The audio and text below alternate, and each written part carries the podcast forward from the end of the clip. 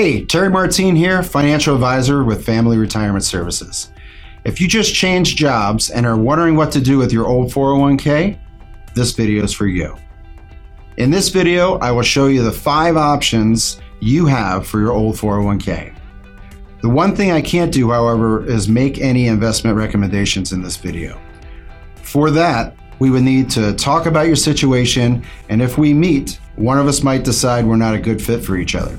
You might decide that we're too conservative for you, and that's okay. I've been working in the financial services industry since 2000, and I'm considered an expert in retirement planning. Let's jump in. You have five options for your 401k plan once you have separated from your old job. First, you can leave it where it is. Second, you can take the money out.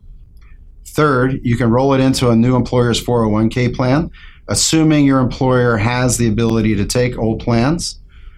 Fourth, you can roll it into an IRA. And fifth, you can roll it into a Roth IRA. First is you can leave it where it is, especially if you like your investment options. For example, free stock trades. Although that's not really a big benefit now that TD Ameritrade and Schwab offer commission free tradings.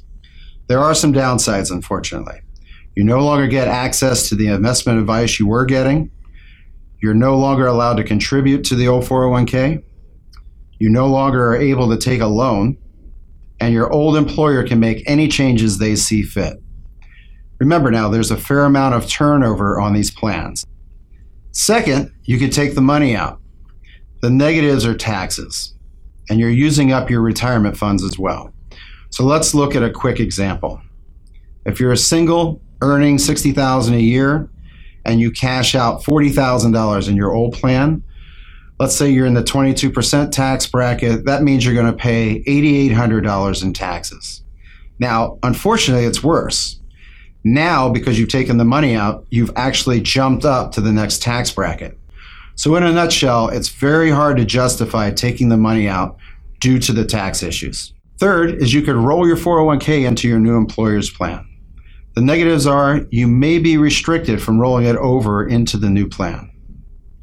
Now, the pros, it keeps tracking your accounts easy. Sometimes less is more. Now, you may be able to start taking distributions at age 55 as well, whereas IRAs and old 401ks would require you to wait until age 59 and a half. So, direct rollovers versus indirect rollovers. A direct rollover is when you take the money directly from your old custodian to the new custodian, which is the safest for you, and an indirect rollover is where they would send you a check, you would actually cash the check, and then go and deposit it into your new account. If you were to do that, there are 60 day time limitations, but we suggest you go from one custodian to the next. The number four, you can roll it into an IRA. The advantages are there are no taxes on the rollover. The investment options are numerous. There are 10,000 plus different types of investments available to you. There's stocks, bonds, ETFs, gold, and even real estate. Fees.